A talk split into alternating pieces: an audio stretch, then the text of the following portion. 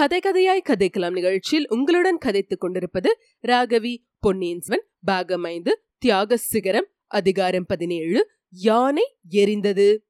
சென்ற அத்தியாயங்களில் கூறிய சம்பவங்கள் நடந்த அன்றைக்கு முதல் நாள் நாகைப்பட்டின நகர மாந்தர்களின் விருந்தினராக இளவரசர் அருள்மொழிவர்மரை நாம் விட்டுவிட்டு வந்தோம். விருந்தெல்லாம் முடிந்த பிறகு அலங்கரித்த யானை மீது ஏறி இளவரசர் புறப்பட்டார். எண்ணற்ற மக்கள் அவரை தொடர்ந்து தஞ்சைக்கு வருவோம் என்று கிளம்பினார்கள். அன்றிரவு இளவரசரும் அவருடன் வந்த ஜனங்களும் திருவாரூர் வந்து சேர்ந்தார்கள்.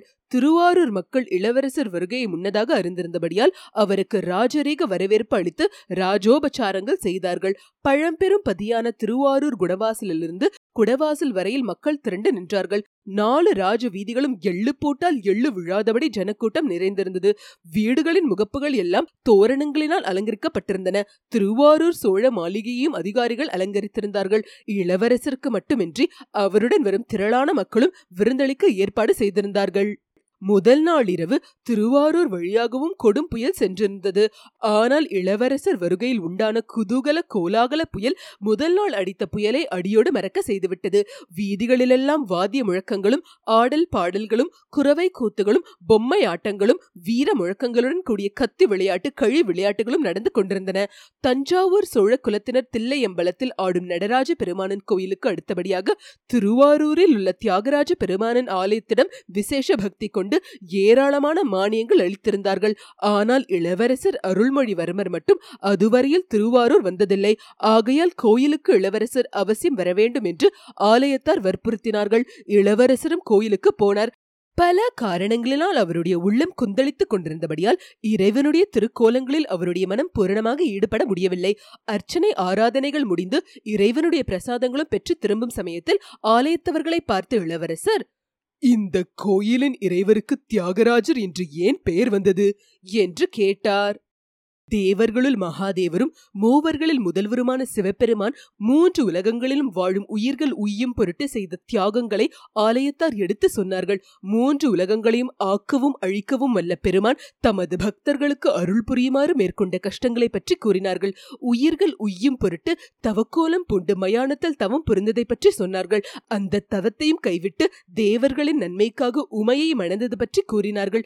எல்லா உலகங்களும் இறைவர் பிக்ஷாடன மூர்த்தியாக தோன்றி பிச்சை எடுத்த வரலாற்றை கூறினார்கள். தில்லை அம்பலத்தில் வந்து ஆடியது பற்றி சொன்னார்கள். பிட்டுக்கு மண் சுமந்து பாண்டிய மன்னனிடம் பிரம்பால் அடிப்பட்டது பற்றியும் கூறினார்கள். அத்தகைய தியாகராஜ பெருமான் கோவில் கொண்டு எழுந்து அருளியுள்ள திருவாரூரில் பழைய காலத்தில் அருள்மொழிவர்மரின் முன்னோர்கள் வசித்து வந்ததையும் மனுநீதி சோழன் பசுவுக்கு நீதி வழங்கும் பொருட்டு தன் அருமை மகனையை தியாகம் செய்த அற்புதத்தையும் நினைவூட்டினார்கள்.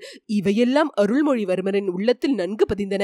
இதுகாரும் புத்த பகவானுடைய தியாகத்தை நினைத்து நினைத்து வியந்து கொண்டிருந்த இளவரசர் தேவ தேவரான சிவபெருமானை தியாக மூர்த்தியாக சித்தரிக்கும் வரலாற்றை பற்றி எண்ணி எண்ணி வியக்க தொடங்கினார்.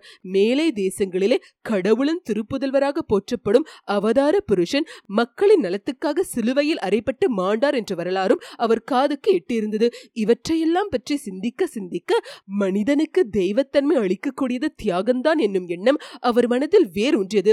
ஆதலின் அவரை சூழ்ந்துள்ள மக்கள் அனைவரும் தம் மீதுள்ள அன்பின் மிகுதியினால் தம்மை தஞ்சை சிங்காசனத்தில் அமர்த்தி பட்டம் சூட்ட விரும்புவது பற்றி அவர் மனம் அளவில்லாத வேதனை அடைந்தது. இவர்களுடைய அன்பு சிறையிலிருந்து தப்புவது எப்படி என்பதை பற்றியும் தீவிரமாக யோசிக்கலானார்.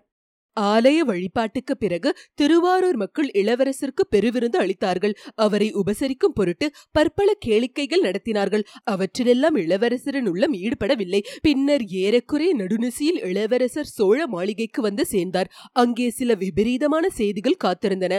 தஞ்சைக்கு மேற்கே பலமான மழை பெய்தபடியால் காவேரியிலும் கொள்ளிடத்திலும் அவற்றின் கிளை நதிகளிலும் பெருவெள்ளம் வந்து பல இடங்களில் கரை உடைத்துக் கொண்டதாகவும் ஒரே வெள்ளக்காடாக இருப்பதால் மேற்கொண்டு பிரயாணத்தை தொடர்ந்து நடத்துவது கஷ்டமாய் இருக்கும் என்றும் சொன்னார்கள். இரண்டு நாள் திருவாரூரில் தங்கி வெள்ளம் வடிந்த பிறகு புறப்படுவது உசித்தம் என்று தெரிவித்தார்கள். இதற்கு இளவரசர் இஷ்டப்படவில்லை. தஞ்சையை உடனே அடைய வேண்டும் என்ற பரபரப்பு அவர் உள்ளத்தில் குடிக்கொண்டிருந்தது. நதி உடைப்புகளும் வெள்ளமும் அவருடைய அந்த ஆர்வத்தை தடை செய்துவிடக் கூடுமா என்ன? ஆம் இத்தனை ஜனங்களும் பரிவாரங்களும் புடைசூழ போவதா இருந்தால் பிரயாணம் தடைப்படதான் செய்யும். தாம் மட்டும் தனியே யானை மீது ஏறி சென்றால் பிரயாணம் தடைப்பட வேண்டிய அவசியமில்லை. யானைக்கு அண்டாத ஆழமுடைய நதி எதுவும் தஞ்சைக்கு போகும் வழியில் இல்லை. அப்படி இருந்தாலும் இளவரசருக்கு அதை பற்றி கவலை கிடையாது. தண்ணீரிடத்தில் அவருக்கு எப்போதும் அச்சம் ஏற்பட்டதில்லை. பொன்னி நதி அவருடைய அன்னைக்கு மேலான அன்புடையவள் ஆயிற்றே. சின்னஞ்சிறு குழந்தை பிராயத்தில் தான் முழுகி போகாமல் காப்பாற்றிய காவேரி தாய் இப்போது தன்னை காப்பாற்ற மாட்டாளா? இந்த பெருந்திரளான மக்களிடமிருந்து எப்படி தப்பித்து செல்வது என்பதுதான் கேள்வி. அயோத்தியின் மக்களிடமிருந்து ராமர் இரவுக்கிரவே தப்பி சென்றது பொன்னியின் செல்வருக்கு நினைவு வந்தது. அவ்விதமே அவரும் இரவில் ஜனங்கள் தூங்கும் சமயத்தில் போய்விட்டால் என்ன? எல்லாவற்றிற்கும் யானை பாகனிடம் எந்த நேரத்திலும் புறப்பட ஆயத்தமா இருக்கும்படி சொல்லி வைப்பது நல்லது. இந்த எண்ணம் தோன்றியதும் யானை பாகனை அழைத்து வரும்படி அரண்மனை சேவகனுக்கு இளவரசர் கட்டளையிட்டார். சேவகன் வீதிக்கு சென்று பார்த்துவிட்டு உடனே திரும்பி வந்தான். யானை மட்டும் வாசலில் கட்டியிருந்தது என்றும் யானை பாகனை காணோம் என்றும் தெரிவித்தான். ஒருவேளை வீதிகளில் நடைபெறும் ஆடல் பாடல் களியாட்டங்களை பார்க்க போயிருப்பான். அவன் திரும்பி வந்ததும் அழைத்து வா அல்லது யாரையாவது சிலரை அனுப்பி தேடி பார்க்க சொல் என்று இளவரசர் கட்டளையிட்டார். ஆகட்டும் அரசே படகோட்டி முருகையன் என்பவன் ஒருவன் மாளிகை வாசலில் வந்து காத்திருக்கிறான். தங்களை அவசரமாக பார்க்க வேண்டும் என்று அவன் பிடிவாதம் பிடிக்கிறான். என்றான் சேவகன். படகோட்டி முருகையனை இத்தனை நேரம் மறந்திருந்தது பற்றி இளவரசர் பச்சாதாபம் கொண்டார். தாம் ரகசியமாக தப்பி செல்வதற்கு அவன் ஒருவேளை உதவியா இருந்தாலும் இருப்பான். அவனை உடனே தமிழம் அனுப்பும்படி அரண்மனை சேவகனுக்கு கட்டளையிட்டார். முருகையன் இளவரசரிடம் வந்ததும் அவருடைய காலில் விழுந்து தேம்பி அழத் தொடங்கினான். இந்த மூட பக்தனை சமாதானப்படுத்துவதும் அவனிடம் விஷயங்களை கிரகிப்பதும் சிரமமான காரியம்தான் ஆயினும் செய்ய வேண்டும். முருகையன் தனது துயரத்தின் காரணத்தை கூறினான். அதன் விவரமானது முருகையன் நாகைப்பட்டினத்திலேயே தன் மனைவிடமிருந்து பிரிந்துவிட்டான். திருவாரூர் வந்து சேர்ந்த பிறகு அவளும் அங்கு வந்திருக்கிறாளா என்று பார்ப்பதற்காக ஜன கூட்டத்தினிடையில் அழிந்து சுற்றினான். ஒரு ஜாமம் நேரம் தேடிய பிறகு ராஜ வீதியிலிருந்து பிரிந்து சென்ற ஒரு சந்தின் முனையில் அவள் மனைவியும் இளவரசர் ஏறி வந்த யானையை செலுத்திய யானை பாகனும் போவதை கண்டான். அவர்கள் சந்தில் புகுந்ததும் மிக வேகமாக நடந்து சென்றார்கள். முருகையனும் தொடர்ந்து போனான். கடைசியாக ஒரு வீட்டின் வாசலில் நின்றார்கள். அங்கே இன்னொரு மனிதன் அவர்களுக்காக காத்து கொண்டிருந்ததாக தோன்றியது. அவனும் இவர்களுடன் சேர்ந்து கொண்டான். பிறகு மூன்று பேரும் சேர்ந்து போனார்கள். முருகையனுக்கு ஏதேதோ சந்தேகங்கள் உதித்தன. தன் மனைவியின் ஒழுக்கத்தை பற்றிய ஐயம் கொண்டான். உண்மையை கண்டுபிடிக்க ஆத்திரம் அடைந்தான். ஆகையால் அவர்களை போய் பிடித்து விடாமல் பின்னாலேயே போனான். அவர்கள் ஊரை தாண்டி வாய்க்கால் வயல் வரப்புகள் வழியாக சென்று கடைசியில் ஒரு மயானத்தை அடைந்தார்கள். முருகையனுடைய உள்ளம் பயங்கரத்தை அடைந்தது. ஆயினும் அவன் விடாமல் சென்று மயானத்தில் இருந்த மரத்தின் பின்னால் ஒளிந்து கொண்டான் ராக்கம்மாளுடனும் யானை பாகருடனும் வழியில் சேர்ந்து கொண்ட மனிதன் மயானத்தில் சாம்பலை பூசிக்கொண்டு ஏதேதோ பயங்கரமான மந்திரங்களை உச்சரித்தான். பிறகு யானை பாகனை பார்த்து நாளை காலையில் உன் உயிருக்கு ஆபத்து வரப்போகிறது. ஜாக்கிரதையாக இருந்து பிழை! என்றான். யானை பாகன் கதி கலக்கத்துடன் என்ன ஆபத்து? எவ்விதம் வரும்? தெரிந்தால் அல்லவோ பிழைக்கலாம். என்றான் மந்திரவாதி. யானைக்கு மதம் பிடிக்கும் என்று ஜனங்கள் எண்ணுவார்கள். உன் கையில் உள்ள அங்குசத்தை பிடுங்கி உன்னை கொன்று விடுவார்கள் என்றான் மந்திரவாதி. ஐயோ தப்புவதற்கு வழி என்ன? என்று யானை பாகன் கேட்டான். நாளை காலையில் யானையிடம் நெருங்காமல் இருந்துவிடு என்றான் மந்திரவாதி. அது எப்படி முடியும்? பின்னால் ராஜ தண்டனைக்கு உள்ளாக நேரிடுமே என்று யானை பாகன் அலறினான். அப்படியானால் என் வீட்டுக்கு வா மந்திர கவசம் தருகிறேன். அதை அணிந்து கொண்டு போ கையில் அங்குசத்தை கொண்டு போகாதே என்றான் மந்திரவாதி. அப்படியாகட்டும் ஐயா இளவரசருக்கு ஏதேனும் ஆபத்து நேருமா? என்று யானை பகன் கேட்டான். அது எப்படி சொல்ல முடியும்? இளவரசர் வந்து கேட்டால் அல்லவோ சொல்லலாம் என்றான் மந்திரவாதி. முருகையன் அதற்கு மேல் அங்கே நிற்க மனமில்லாமல் ஓடி வந்துவிட்டான். நாளை காலையில் யானைக்கு மதம் பிடிக்கப் போகும் செய்தியை இளவரசரிடம் சொல்லி எச்சரிப்பதற்காகவே முக்கியமாக ஓடி வந்தான். இதையெல்லாம் கூறிவிட்டு முருகையன் மீண்டும் தேம்பி அழுதான்.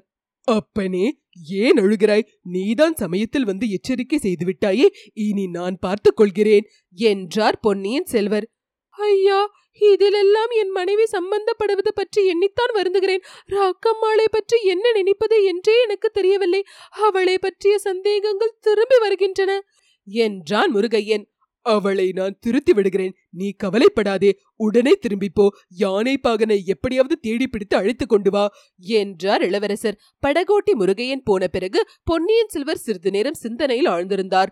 முருகையன் கண்டது கேட்டது இவற்றின் பொருள் என்னவா இருக்கும் என்று ஊகத்தினால் அறிய முயன்றார். பழுவேட்டரர்களின் உத்தேசம் பாண்டி நாட்டு சதிகாரர்களின் முயற்சி இவற்றை குறித்து இளைய பிராட்டி கூறியதை இளவரசர் நினைவுபடுத்திக் கொண்டார். அந்த சதிகாரர்களின் முயற்சியில் இது ஒன்றா இருக்கலாம் அல்லது வெறும் அசட்டுத்தனமாகவும் இருக்கலாம். எப்படி இருந்தாலும் காலையில் தாம் தாம் என்ன செய்ய வேண்டும் என்பது பற்றி ஒரு முடிவுக்கு வந்தார். பிறகு நிம்மதியாக நிதிரையில் ஆழ்ந்தார். மறுநாள் அதிகாலையிலேயே எழுந்து பிரயாணத்துக்கு ஆயத்தமானார். மாளிகை வாசலுக்கு வந்தார். அங்கே கட்டியிருந்த யானை இளவரசரை பார்த்ததும் ஆதரவோடு துதுக்கியை நீட்டி அவரை தடவி கொடுத்து கொஞ்சியது. யானைக்கு மதம் பிடிக்கும் என்று மந்திரவாதி கூறியதாக முருகையன் சொன்னது இளவரசருக்கு நினைவு வந்தது. மதம் பிடிக்கும் என்பதற்கு அறிகுறி எதுவும் இல்லை. யானை பாகன் எங்கே? என்று இளவரசர் உரத்த குரலில் கேட்டார். உடனே பல குரல்கள் யானைப்பாகன் எங்கே? என்று எதிரொலி செய்தன. இளவரசரைப் போலவே அதிகாலையில் பிரயாணத்துக்கு ஆயத்தமான ஜனங்கள் திரண்டு வந்திருந்தார்கள். அவர்களிடையே அகப்பட்டுக் கொண்டு முன்னால் வர முடியாமல் திணறிக் கொண்டிருந்த முருகையனை பார்த்தார். அவனை நோக்கி சமிங்கை செய்யவே ஜனங்கள் அவனுக்கு வழிவிட்டார்கள். முருகையன் அருகில் வந்து இரவில் வெகுநேரம் தேடிய பிறகு தன் மனைவியை மாத்திரம் கண்டுபிடித்ததாகவும் அவள் தான் மயானத்துக்கு போனதையெல்லாம் அடியோடு மறந்து முருகையனுக்கு பித்தம் பிடித்துவிட்டது என்று கூறியதாகவும் யானைப்பாகன் அகப்படவே இல்லை என்றும் சொன்னான்.